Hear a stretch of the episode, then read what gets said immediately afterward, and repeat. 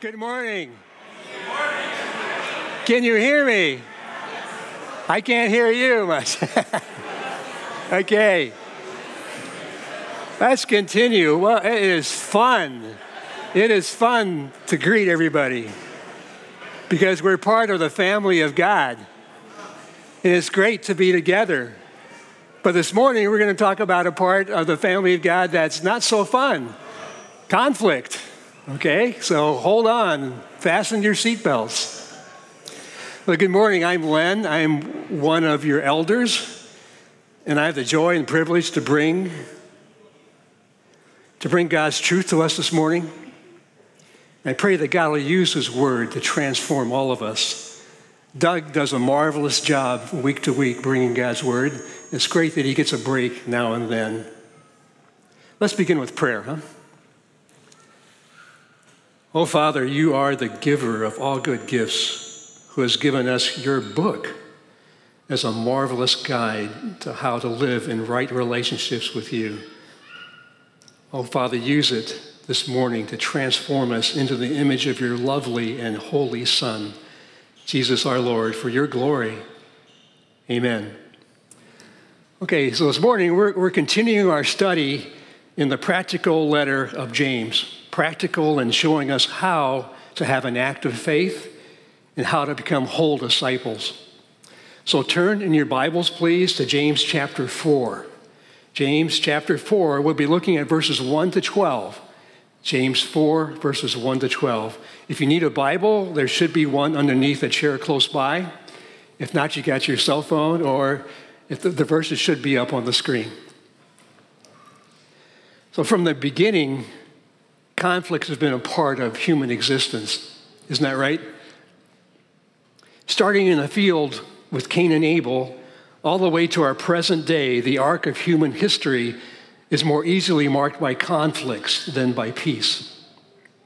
Nations fight over the strangest things. Have you ever heard of the War of Jenkins' Ear? That was a war between England and Spain.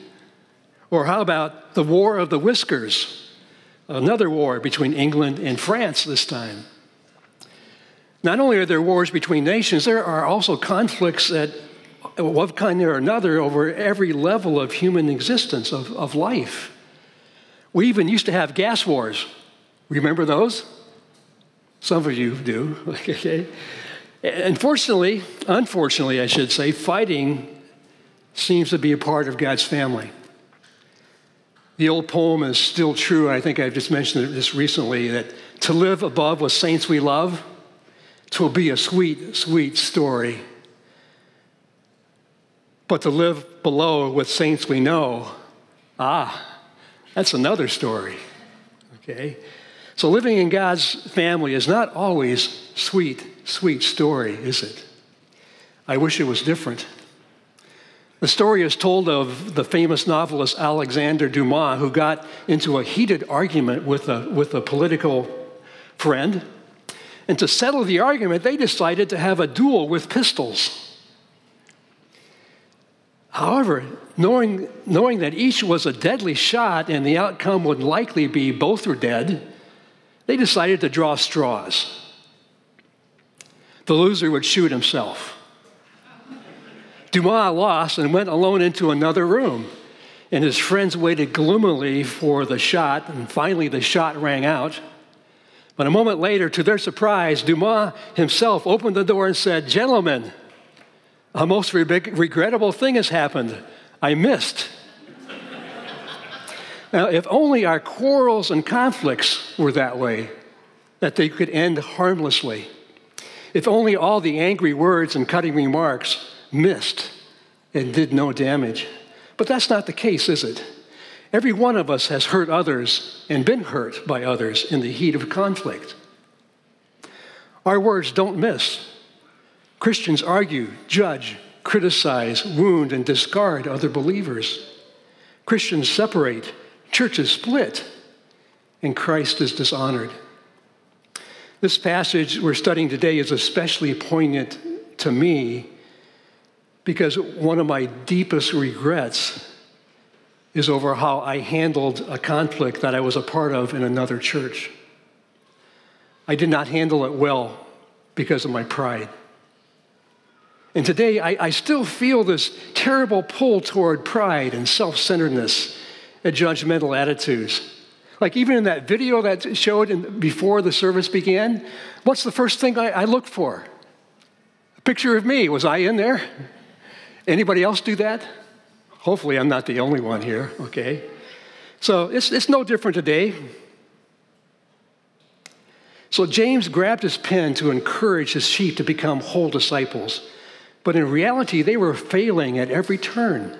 They were not quick to hear, not slow to speak, not slow to anger.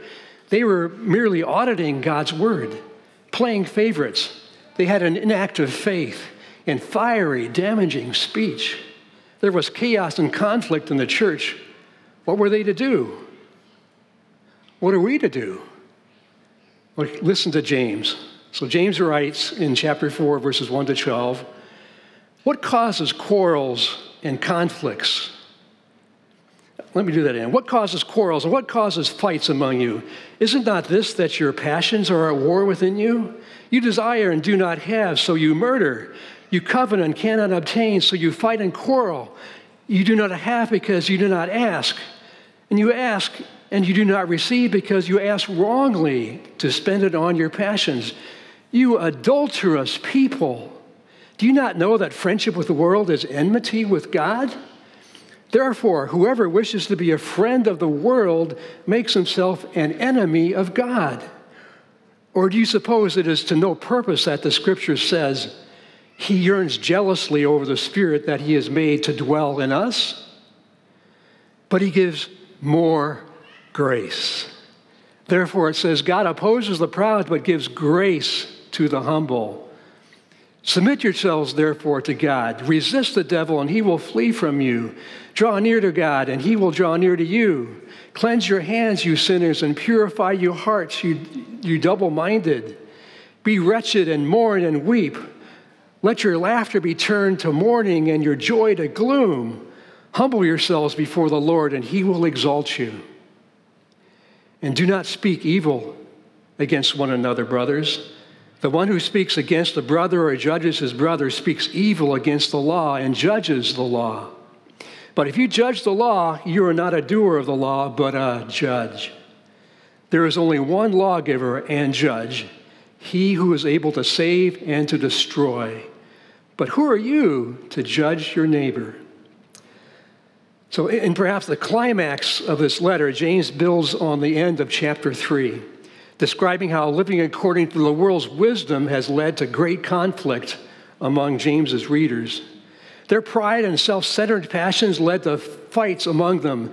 Their ultimate problem was spiritual adultery. Strong words, but amazing grace. We just sang, His mercy is more. We're going to hear that this morning as James speaks strong words there's great grace and mercy in it also. So, what's James' mercy or, or his theme for us? Well, grace drenched humility is crucial for a peace filled church. That's the big idea this morning. Grace drenched humility is crucial for a peace filled church. I'm going to present this idea in three parts the source of conflict in verses 1 to 5, the solution to conflict in verses 6 to 10, and the solutions result in verses 11 and 12. So let's dive in. So, what's the source of conflict in the church?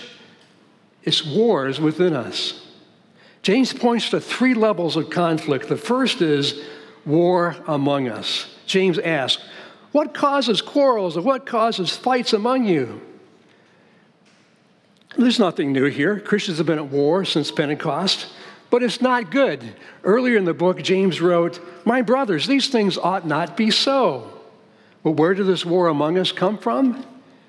From wars within us. James continues through verse 3 Is it not this that your passions are at war within you? You desire and do not have, so you murder. You covet and cannot obtain, so you fight and quarrel. You do not have because you do not ask.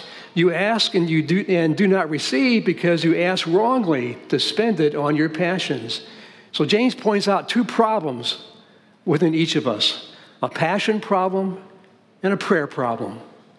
What causes conflicts? First of all, we have a passion problem. These are the inordinate, out of control desires. These desires may be perfectly normal when they are held in check, but when they become more important than God, they're a problem. But besides our passions that fuel civil war, there's another problem. We have a prayer problem. James writes, they don't ask.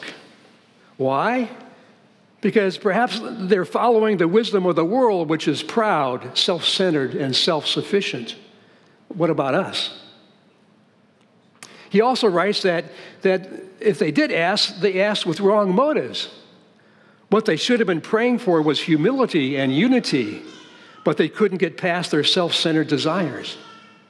So there's civil war within, within us that causes civil war uh, amongst us. Well, there's a third level. What causes those two? It's war above us. See, we are at war with God. James continues in verses 4 and 5 You adulterous people, do you not know that friendship with the world is enmity with God? Therefore, whoever wishes to be a friend of the world makes himself an enemy of God. Or do you suppose it is to no purpose that the scripture says he yearns jealously over the spirit that he has made to dwell in us? James begins verse 4 with a startling accusation You adulterous people. The Living Bible translated, You are like an unfaithful wife who loves her husband's enemies. The Greek manuscripts, the best Greek manuscripts, have adulteresses which means unfaithful wives. James intentionally used the feminine form of the word to remind his readers of the adulterous relationship that Israel had with God, their spiritual husband. Instead of being a faithful wife, Israel was constantly jumping into idolatry, which to God is adultery.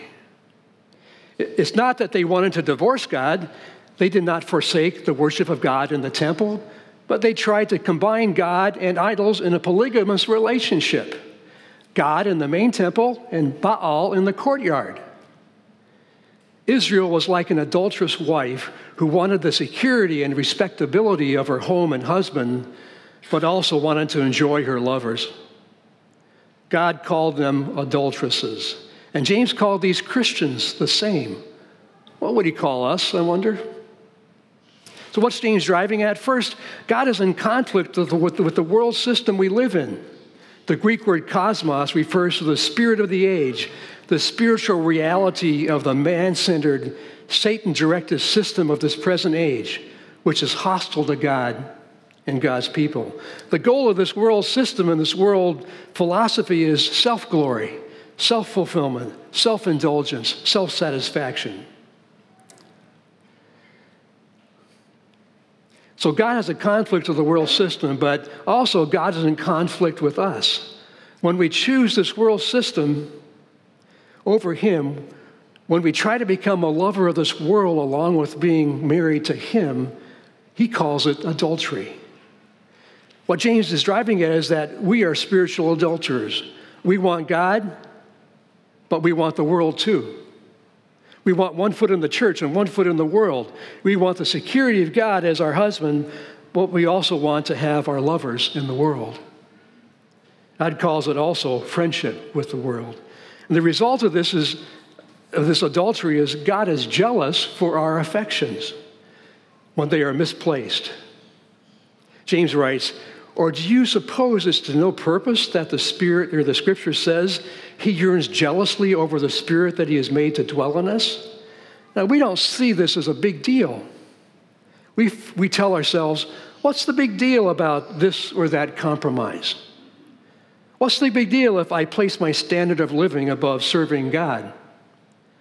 He'll understand. He's all about grace, right?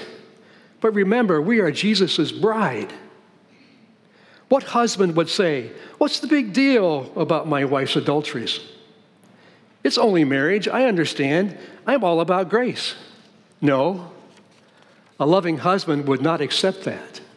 He would confront her, he would fight for her, and so does God.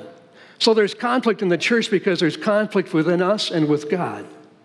But that's the problem. But what's the solution? The solution to conflict in the church is grace drenched humility in verses 6 through 10. So the solution starts with God's grace. James writes in verse 6 But he gives grace, just like we sang, his mercy is more. The great, amazing, stupendous, hope giving truth and fundamental solution to conflict is God gives more grace. Not just an eyedropper full, a thimble full, a cup full, He gives more grace. What an amazing set of four words. More grace, more of His gifts of blessing and resources for life. God is an inexhaustible ocean of grace.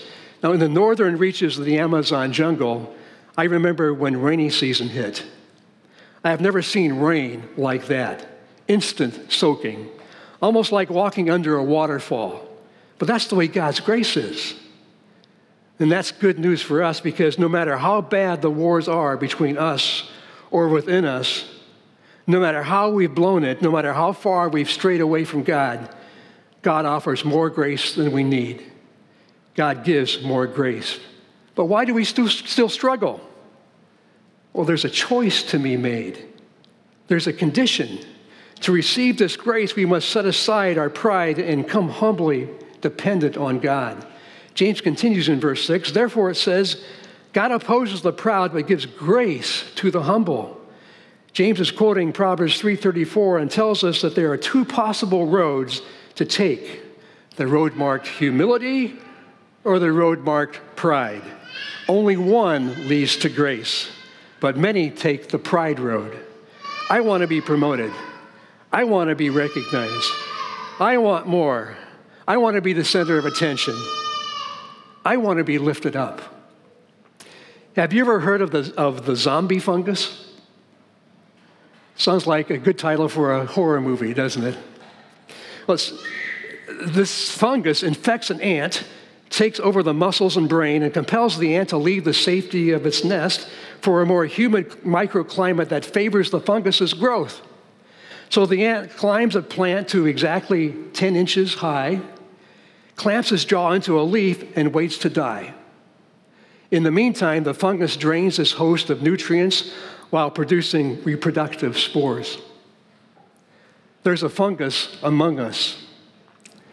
That's pride. Pride is like a zombie fungus. It takes over our minds and drives us to climb higher over others, but its end isn't glory, it's spiritual weakness or death because it keeps us from receiving God's grace. And we all need God's grace.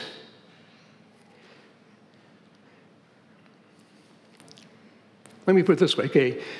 You, there's some of us here who have not trusted in Jesus as your Savior. We're glad you're here this morning. But you know, you've blown it. Maybe some part of your life is a, is a wreck. And you're facing a dark eternity. Who should you turn to? Well, not the Ghostbusters, but the grace bestower. You need to come to Jesus for forgiveness and new life.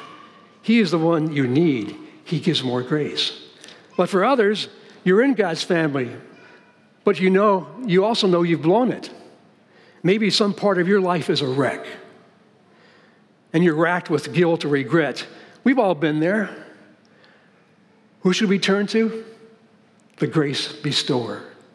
We need to be reminded of Jesus' forgiveness and new life in Him and all the other benefits of His grace. He gives more grace.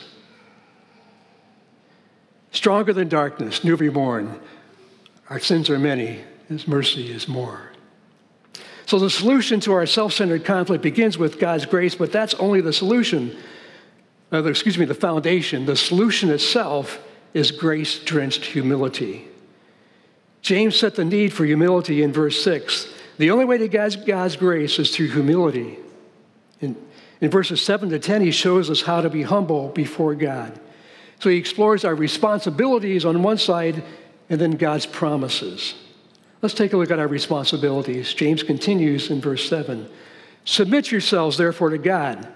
Resist the devil, and he will flee from you. Responsibility number one submit and resist. Submission is the arranging of our lives under God's direction. This means making what is important to Him most important to us.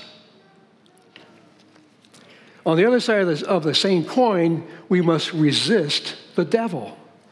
James links submission to God with resistance to the devil. To submit to God is to resist the devil. To resist the devil means we oppose, we fight back against his temptations and lies. One of the lies has to do with what we think about God's grace. We, we can believe that God is what we have worn out God's grace. Here's how that works we see the ugliest within us. We feel inadequate. We feel we should be more holy. We worry instead of believe. We should be patient but blow up. We feel ashamed. We know God is our Father, but still, even He must get tired of us. We think we surely have pushed God past the limits of His grace. Surely He must hold His nose when He has to deal with us.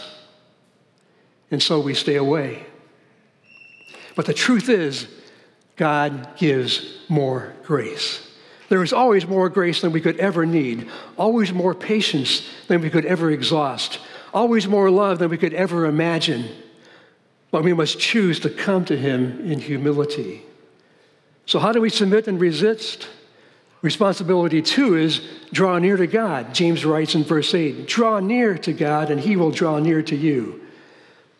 These double minded, one foot in the world and one foot in the, in the church Christians had removed themselves from close fellowship with God. They had walked away from their true spiritual husband to play with another. And so do we. How does one repair this relational difference, the distance? How does one return to God? Well, John, in his first letter, says that if we're going to have close fellowship with God, we need to walk in the light and be truthful with God about our sin. But there's more. Responsibility three is we must clean house. That's pursue purity in actions and attitudes. James continues in verse 8 Cleanse your hands, you sinners, and purify your hearts, you double minded. So when a sinner draws near to God, turning in repentance from sin will be a natural response. And there's two aspects of sin to deal with there's the hand, which represents actions or deeds, and then there's the heart, which represents the motives or intents. To seek to, we seek to, to seek to clean, clean house, we must deal with both actions and attitudes. So the humble submit to God and draw near to Him and clean house, but there's more. Responsibility number four is, and, and hold your hat here, he says, we need to take sin seriously.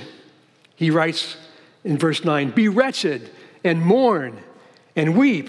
Let your laughter be turned to mourning and your joy to gloom. Good grief. What's wrong with James? Had he been sucking on a lemon? No, James is not a party pooper. He simply wants his sheep to draw near to God and experience his grace by cleaning house and that desire for purity leads logically to sorrow for sin. Sin is serious and we need to take it seriously.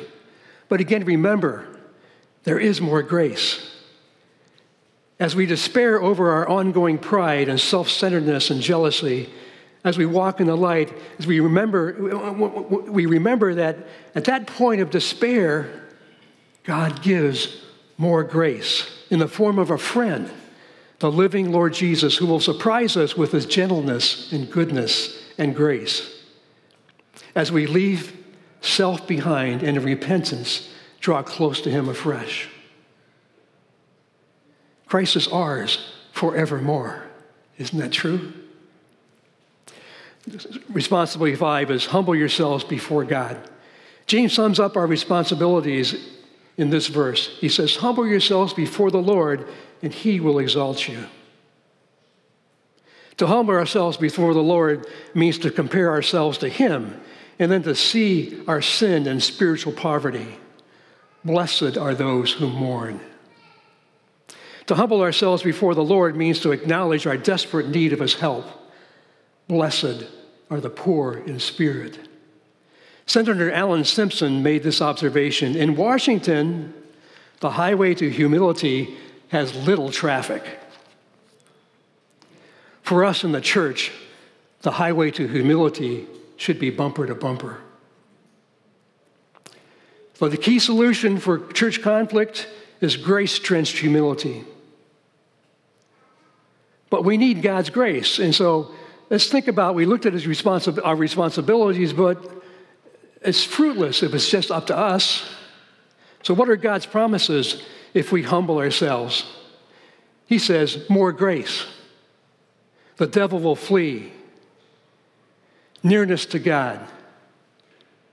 Exaltation.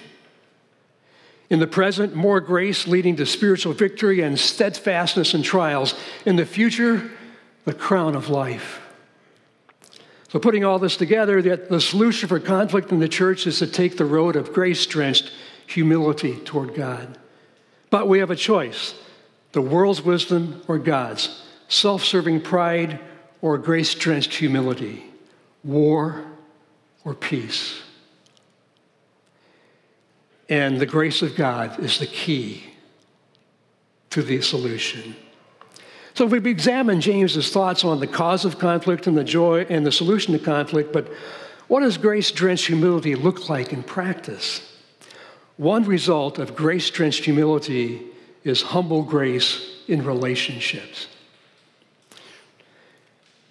In, in verses 11 and 12, James writes, Do not speak evil against one another, brothers. The one who speaks against a brother or judges his brother speaks evil against the law and judges the law. But if you judge the law, you are not a doer of the law, but a judge. And there is only one lawgiver and judge, he who is able to save and destroy. But who are you to judge your neighbor? His point seems to be a vertical grace drenched humility should lead to a horizontal grace drenched humility along with vertical grace from God to us, should come horizontal grace amongst us.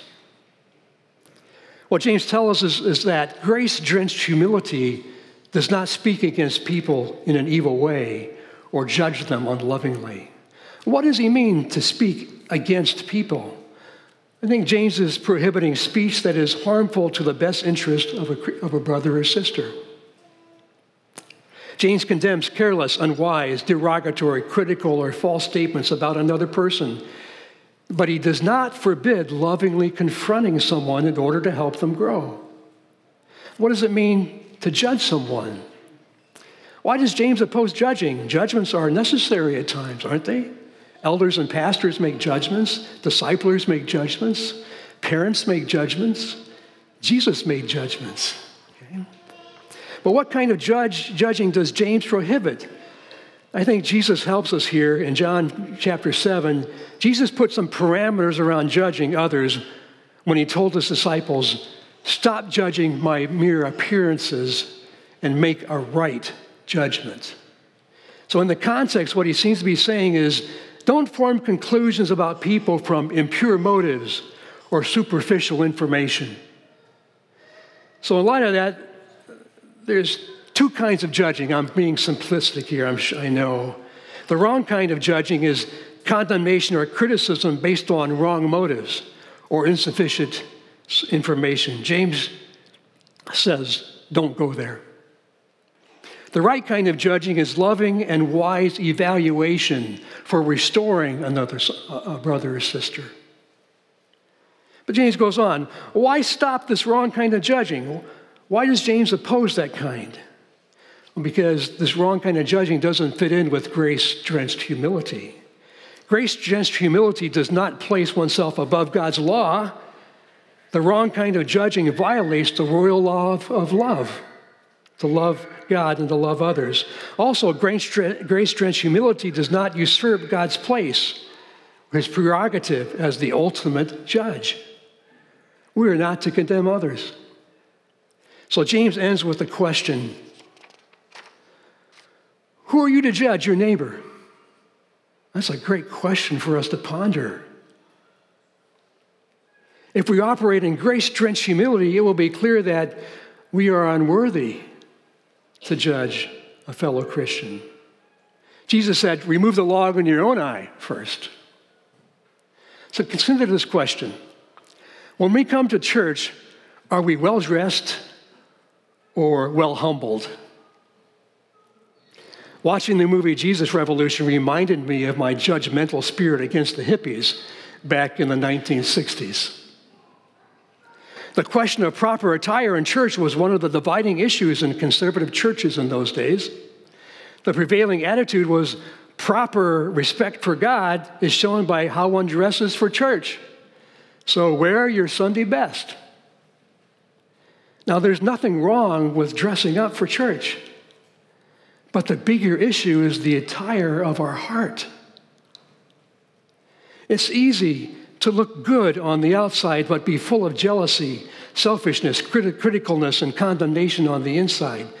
The proper heart attitude or proper heart attire, clothing for church is grace drenched humility. Now, note, I did not say clothing is optional, okay? It's just not as important as the clothing on the inside. So our, our culture is full of angry criticism, judging, and canceling of others. It's often the same in the church. Wouldn't it be great that when the community sees us, they see a loving family? A family that shines grace drenched humility instead of a self serving pride, love instead of hate, acceptance instead of rejection, grace instead of judgment. A family that instead of self righteous condemnation, is compassionate, welcoming, and accepting, yet discerning, no matter who walks through the front doors. A family that, when we see others overtaken by sin, we do not see their sin as ammo to condemn them, but information to restore them. Parkview East, we're on the road to grace drenched humility. I love it how we get together and we bless each other. But we're never going to arrive in this life. We're never going to get it totally right. So remember, God gives more grace. Give grace to others and grace to yourself when you blow it. Nevertheless, keep trucking along the road to grace drenched humility. How? Well, in terms of our definition of whole disciples, Learn Christ. When in conflict in the church, look inside for the cause. Love Christ. Turn back to God on the road of grace drenched humility. Live Christ. Let grace drenched humility work itself out in grace drenched relationships. How? He gives more grace.